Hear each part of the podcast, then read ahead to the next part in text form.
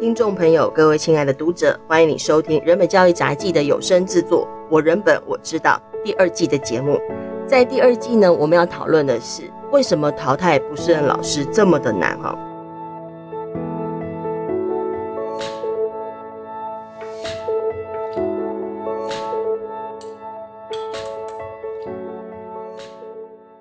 天在我们的节目当中，我们还是邀请到了两位来宾哦。那一位是人本教育基金会的新竹办公室主任慧珍，欢迎慧珍。大家好，我是慧珍。另外一位呢是人本教育基金会的教育中心主任雅萍，陈雅萍，欢迎雅萍。大家好，我是雅萍。今天会邀请慧珍来，当然是因为慧珍要谈案子了哈。邀请雅萍来呢，就是因为雅萍是教育中心嘛哈，我们总是要谈一点。我们每次谈这么多案例，那到底家长怎么看待、怎么面对，以及这当中的人性转折怎么一回事？那因为我们今天会讨论的呃的杂技文章呢，其实是人本教育杂技第三百四十七期。它是它的专题叫“性骚扰者的应许之地”哈，是，也就是我们在记录的是在屏东的学校所发生的性骚扰案。那在这一期杂志当中，我们呃有有相当的多的篇幅，除了讨论呃事件发生的内容，那我们同时在讨论教育体制的问题，而且我们还访问了当校那个学校的老师哈，那也有当事人以及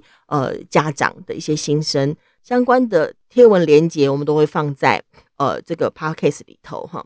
那那但是我们今天会主要来讨论的也是跟性侵案有关，可是是另外一个案子。他这个案子是比我们杂志所报道的这个屏东的案还更早哦。是，那就是我们完全可以透过今天讨论的这个案子，也同时共读在我们杂志的文章当中所提出来的一些思索问题。同时，在这些案子当中，我们都看到了情感依附跟人际分寸的一些问题，所以，呃，就这也是待会我们会讨论的题目。那首先还是先请惠珍来稍微谈一下，哦，我们今天要讨论这个案子怎么一回事？这个案子是九，就是民国九十九年的时候，家长来找我们，然后他说这是新竹地区的某国立高中，好，那他们学校就是有一个周姓的地理老师性侵了女学生，那。受害人其实那时候我知道的时候，其实学校已经性侵案处理到一个阶段，好，就是说，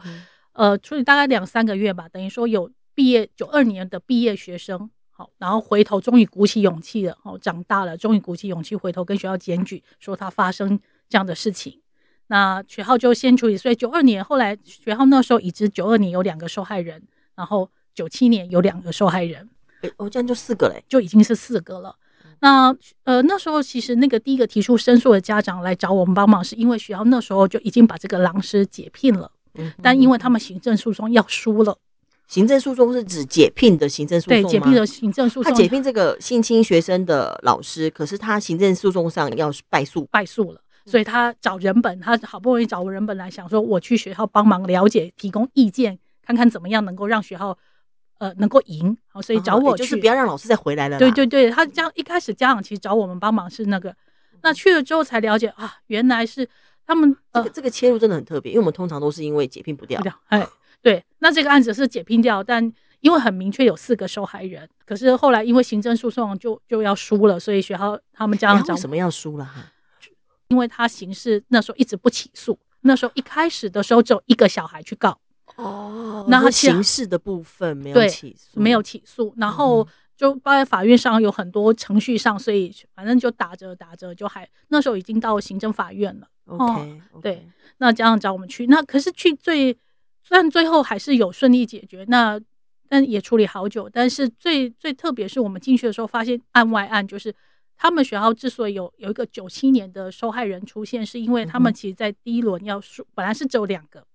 那因为。要输了，然后他们学校开会议讨论说怎么办？怎么办？如果我们输了，那我们谁会被追究？好，结果他们学校的资深辅导组长，十八年资深的辅导组长，他说啊，其实啊，我九八年的时候有学生来告诉我说，他好像也被周姓老师性骚扰。后来那个九七年才多了两个出来，那学校因为这件事非常的惊恐，然后借着这个王姓老师一直打过。好，其实已经很客气了，因为真的是事情严重。可是没想到我们介入没多久之后，那个老师对于他这个王姓女的辅导老师非常的生气，他觉得他很委屈。他的说法是说，我又没有受过性平法的专业训练，我怎么知道我要通报？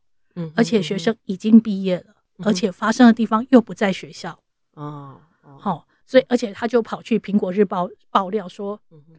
狼是性侵女学生，女学生仍爱他。哇，我们那个时候，其实这是高中端很容易用的方式。对，嗯、所以哦，那个当事人非常的难过，非常。当事人是说受害者，对，受害者非常的难过。嗯、他们他们其实因为这个案子，他们其实是非常非常难过，因为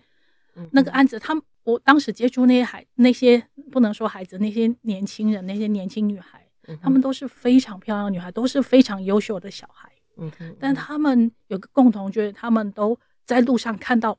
穿黄色背心、同样那个身形的人，都会绕道而行。哦，他们创伤很重，创伤非常严重。所以其实这个这个事情，我们的介入的时候，一方面已经学校解聘那个性侵女学生的老师了，已经解聘了，但是行政诉讼上碰到困难。但同时在检视说，哎、欸，我们现在呃，到底如果人家会追究起来，尤其人本又出现了嘛，哈，那、哦、追究起来，那开始研究说，我们到底有没有谁还要负什么责任？万一追究责任会怎么有一回事？怎么一回事？才出现这个王姓呃辅导组长去回突然回想起他曾经知道有小孩有被这个解被解聘的这个老师。呃，曾经被骚扰过，嗯，那个骚扰可能也也是轻描淡写啦，应该是淡化的意思啦。哈。那也就是，但这个状况下，学校对这个辅导老师，呃，等于是记过了，因为他等于隐匿嘛，对，他等于没有通报嘛，他觉得他自己很委屈嘛，他觉得他要他他这么他他又不知道，哦，我虽然学生有说可能被性骚扰，我又不知道要通报，然后我也不晓得说啊，他又发生地点又不是在学校里头，难道我们就要通报吗？哈，也就是说，他觉觉得说又不是我做的。是他觉得今天又不是我性侵女学生，为什么我还要负责任？他觉得他是学校的替死鬼。嗯嗯，他觉得学校没有担当，学校就是怕被长官处理，所以找他替死。所以当时我们介入处理，就是说，呃，其实学校要处理这个王姓老师，嗯，他最后还要解聘他呢。对，那解聘他就是因为他上媒体爆料，我们的小孩非常的生，好难过，就是跟那一篇在苹果日报的人间异域的报道有关。所以后来我们就发文要求学校解聘他。嗯嗯，我们。开了记者会反驳他这件事情嘛？嗯嗯、那也因为这件事开了记者会，找到第五个受害人。哦，哇，嘿，所以、欸、我先确定一下，我们开记者会是他们上媒体爆料是一百年的时候嘛？对，等那我们现在知道是九七九八都有人受害嘛？不，九二跟九七，九二跟九七，那他们其实是。九二九七受害，那九九年学校才接呃接收到才，才解聘。对，九九年接到时候，然后很快在一百年的时候，好长，像九二到九七当中，其实也很多一定有。他们那时候估算每一届应该都有。是是，那个当时那些受害的小孩说，你们只要去翻毕业纪念簿、纪念纪念册，那个长得怎么样，眼睛大大，皮肤白白的，好想打人哦。然后我们现在就对连漂亮都污名化，你有没有觉得很气？很气啊！他们，但他们每个形容，而且他们还说，只要你看被他挑上的小孩，都会剪那个西瓜皮头，因为周教宗告诉你要这样才对念书好。天哪，天哪，那影响力好大哦，非常。所以其实呃，那时候是因为那个那个辅导组长，就是那个王姓辅导组长，他到媒体上面说嘛，他说狼师披羊皮，女学人爱他，然后。让人描述了一点，就他觉得说他委屈啦，哈、嗯，然后女学生你自己，呃，等等等，对啊、然后以及就说为什么要我要负责任啊？等等，他觉得学校在推他责任，所以就就等于是透过，因为他这样子的做法，其实又伤害了伤害了受害学生，然后我们也要求学校解聘啊，实际上学学校也做出解聘的决议，只是被国教署退回来嘛，哈。但是这个，但是这个他上苹果日报爆料的这个内容，就这个标题，其实是非常典型的标题。就是狼师披羊皮，女学人爱他。就是三号，我们对于受害者，我们都还是有一种歧视的眼光，甚至我们对于受害者都会觉得啊，你一个巴掌拍不响啊，啊，那然后加上或者说啊，女追女追男隔层纱 哈，所以啊，大概这个老师只是把持不住。这我们在其实，在杂志的报道有提到这个状况，就是有些。有些男老师出状况，其他的老师就说啊，是他没有把持住，就仿佛好像都是充满了人家来诱惑你的样子。我觉得这是个很典型的刻板印象。你听到这个标题，亚萍怎么想啊？就是当然这个标题很耸动啦。嗯哼。那一方面其实反映着媒体他也不太 care 这件事情的公平正义，嗯。他只要的是这个新闻能够炒出来，嗯。有人愿意看。但只是我现在呃那时候看了这个这这这个报道，嗯。我发现几件事。一个是说，当然我们想说，那个老师他他去去接受访问，他可能想要那个申冤一下。但其实从他的说法里面可以看到他惯有的那个脱罪之词。哦。嗯哼。他呢一定会先说这个超出我的能力。啊、那第二个呢，他会认一点点错，嗯，但是别人错更多。啊、哦，他说这只是我的疏失啊，但疏失的说法其实是掩饰他其实是有一些故意的行为。嗯，他说啊，没没没，我其实也不过一点点疏失嘛。嗯哼哼哼。那另外一个，他一定说我只是承办人员，嗯、我是依依照规定办事，我是无辜的。对呀、啊，所以所以其实在这反应里面说，他虽然讲说他有十八年的辅导经验，但对我来讲，那个十八年的那个经验，可能比较多的是他在这个学校里面学会的一个生存之道。以及在这里面，在这个体系里面，他的办事之道，而不是在跟孩子的这个互动的辅导经验。是，嗯，他发展了另外一个面向能力。对，所以他他之所以，我我真的觉得他可能真的觉得委屈，他就只是按照这个学校的文化啊，这这个大家的生存之道去办。如果他十八年是这样生存下来，他对他而言这是理所当然、天经地义的反应模式啊。对呀，对呀。那当然他会说这个是制度的错。也许制度真的没那么好，或者怎样，但 even 这个制度很好，嗯、我们都必须要说，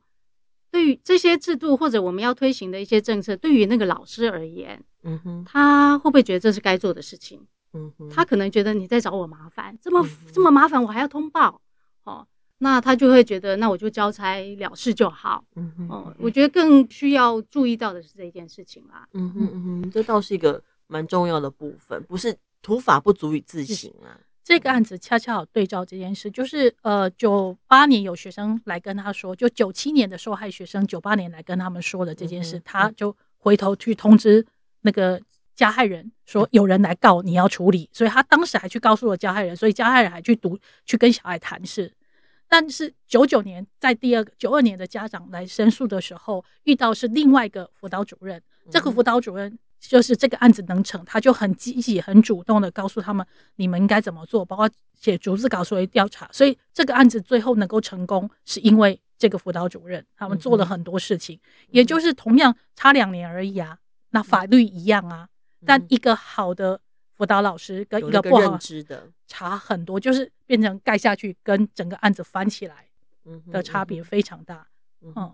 那你刚刚讲到、欸，哎，他九八年王姓组长知道的时候，还去通知那位加害者、欸对，对，他就跟他跟他说，哎、欸，有人来告你，你要处理一下。哇塞，这是什么样的心态啊？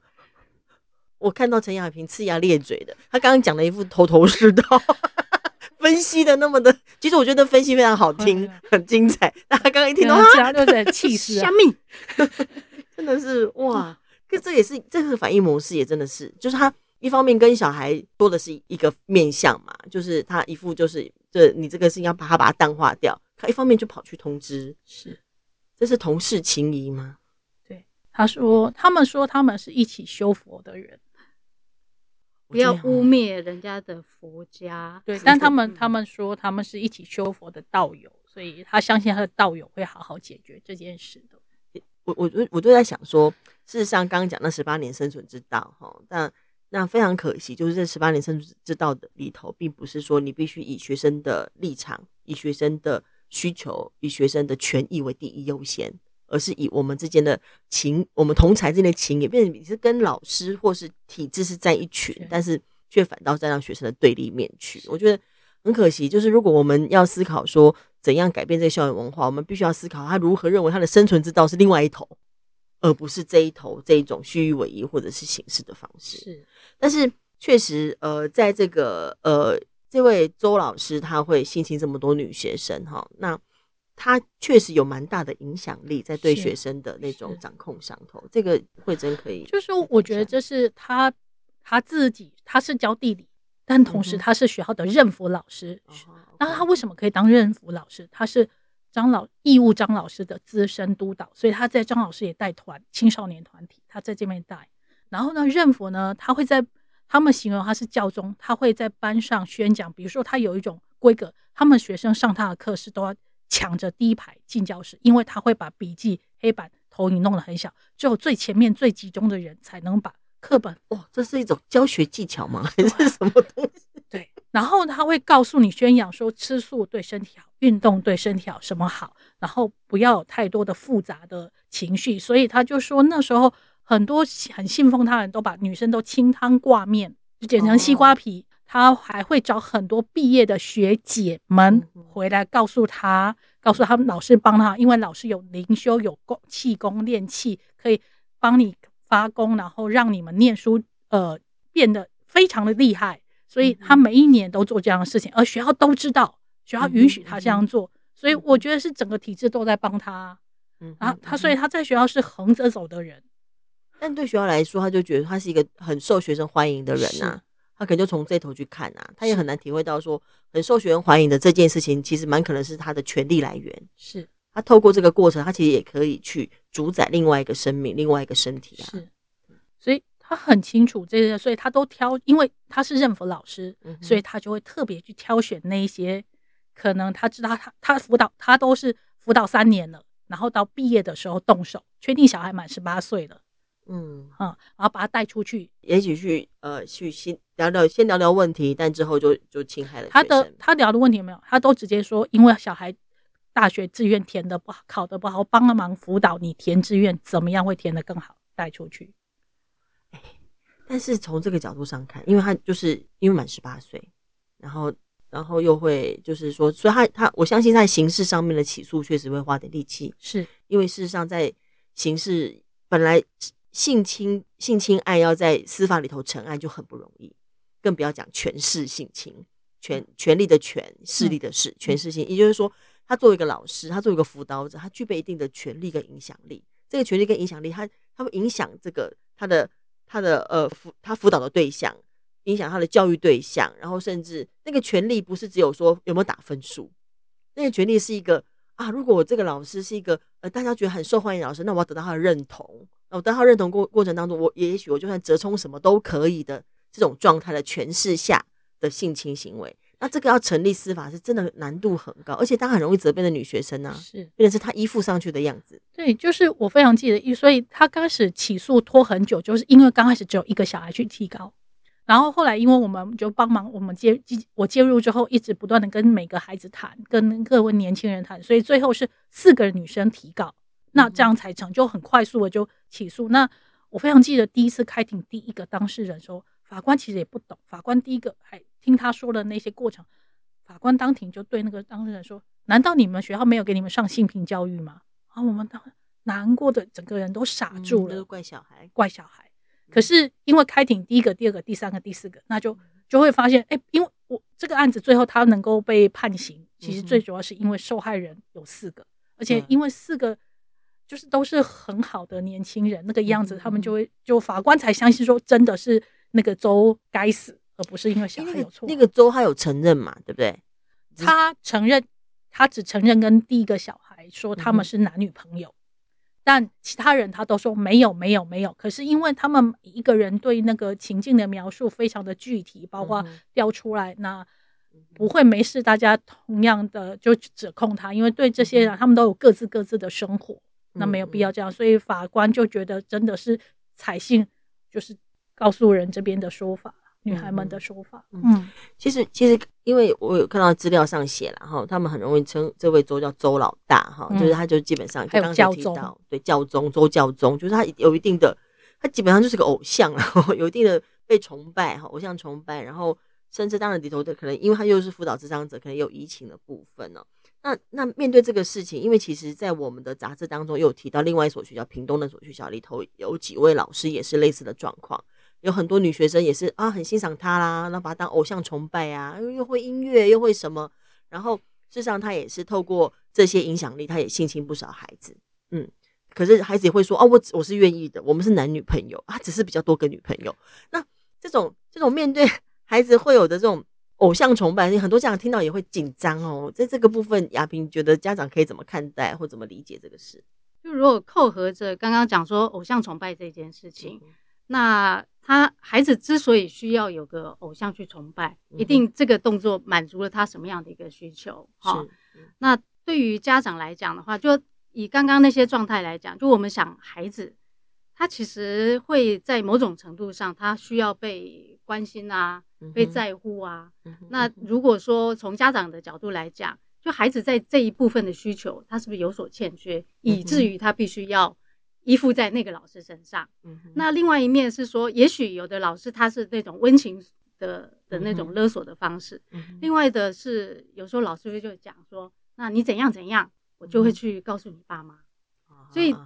这个时候老师走的是威胁路线，或者是说我去告诉爸妈，要不就是我啊、呃，你的成绩在我手上。嗯、那我们就得想，为什么这样的一个威胁对于小孩能够成立？能够发发挥作用，对，也许在家长在跟孩子的互动上面，无形当中，呃，要么就是亲子关系不太好，孩子怕爸妈知道一些事情；嗯、另外一个就是成绩导向，孩子觉得成绩非常非常重要，嗯、以至于老师能够得逞。嗯、那另外一头其实也要想说，很多爸妈都希望小孩能够听话，是。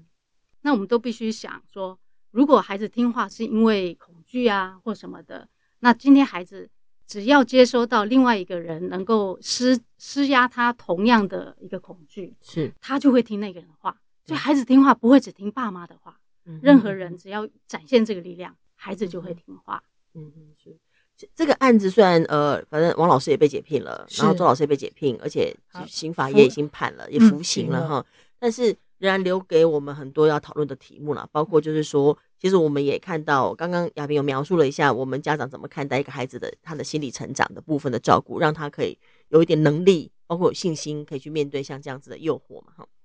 那但是确实，周老师就是这位周老大，他所运用的方式，他其实蛮典型的哈。在那个呃，在澳洲他们进行那个全国机构内儿童受性侵的报告当中，又整理了关于呃儿童受性诱骗，就是性诱骗的手法里面。它里面有一个有一块，就是它一定通常会让儿童会很无欲，就是没不会有没有防卫的，然后就上了圈套的。它有各种手法，里面包含就是说，他会让对方信任他，嗯，他会让对方觉得啊，我是支持他的。然后包括就是说，呃，他会透过一些心理操控的方式，让自己成为孩子情感投入的对象，是。然后以及就是会引导儿童跟他建立某一种我们之间的是只有我跟你的。这种关系，再加上一点刚刚说到有也有提到威胁的部分，嗯，那那这个这个部分确实是一个蛮重要需要被意识到的题目，就是在这个题目当中，我们还可以再多做些什么？因为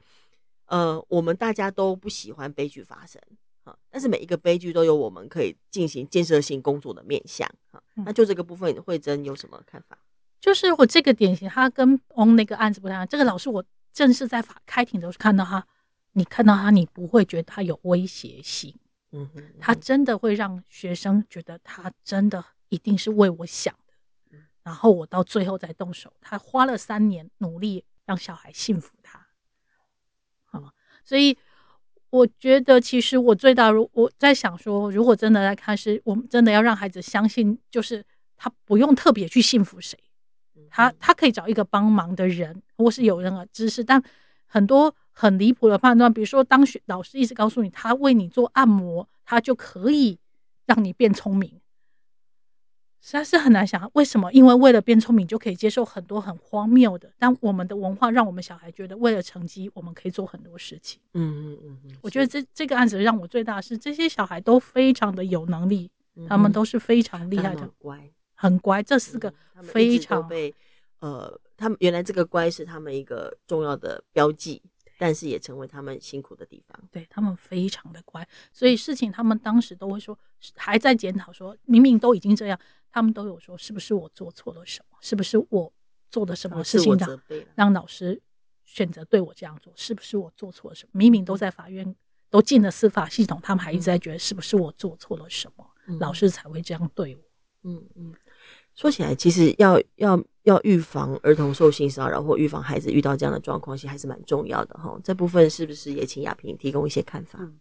我先分享一个小小的那个经验，就有一有一天呢，有一个那个妈妈忽然来问我，说：“哎，我发现我的那个国中的小孩在自慰，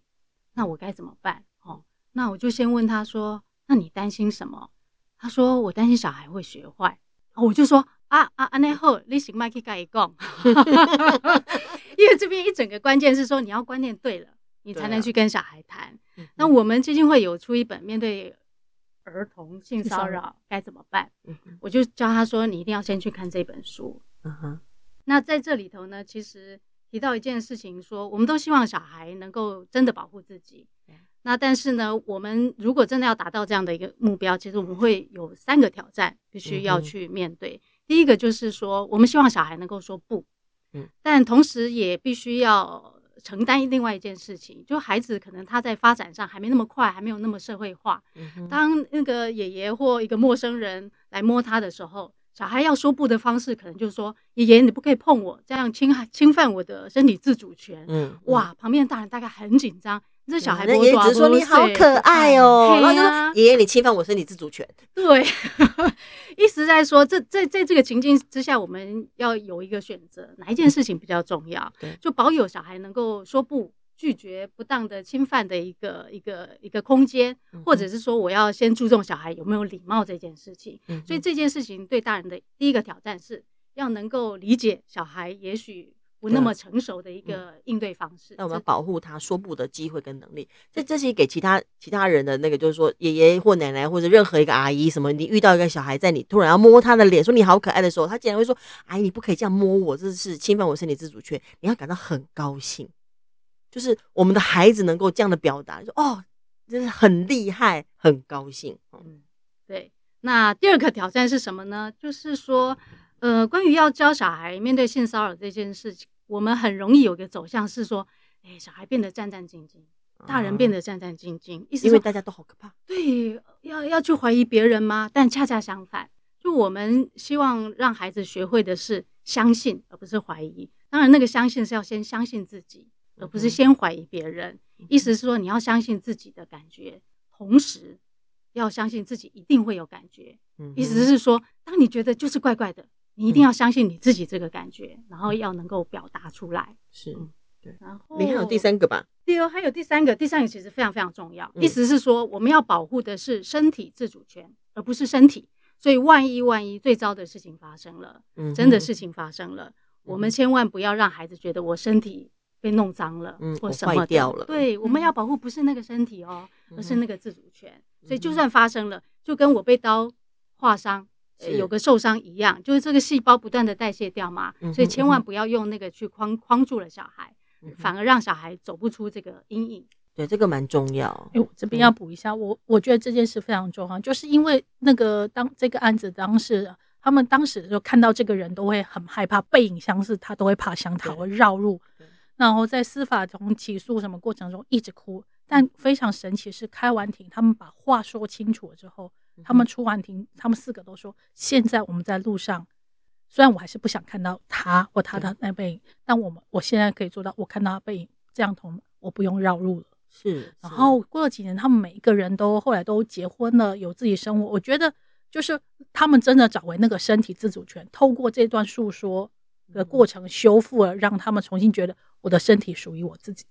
嗯嗯嗯，哇，这样听到这个真的太精彩了。就是说，当然他们这个历程一定也很辛苦，因为要面临的是这个社会的习惯、这个文化的习惯，还有对女性的歧视，然后对呃性侵受害者的歧视等等的哈。因为就是这些文化让很多很多遭受性侵的人他说不出口，他没有办法，不要讲求救了哈，他其实连对待自己都没有办法啊。但是事实上，透过整个。呃，可以说出来，可以为自己争取的过程，是在重拾争回出争回自己的身体自主权。是的，因为真正重要的是身体自主权，而不是那个过去所发生的状况。现在的现在能够为自己争取回身体自主权，同时是我们自己的尊严自己累积，同时我们可以掌握自己的未来，这才是真正的有利的感觉。是，嗯，OK，今天非常谢谢亚萍跟慧珍在现场，我们一起讨论。呃，我们呃，我们没有特别去讨论早上。出出现的案子，然后这个请就交给各位读者朋友慢慢继续看了，因为那个蛮精彩，因为那边有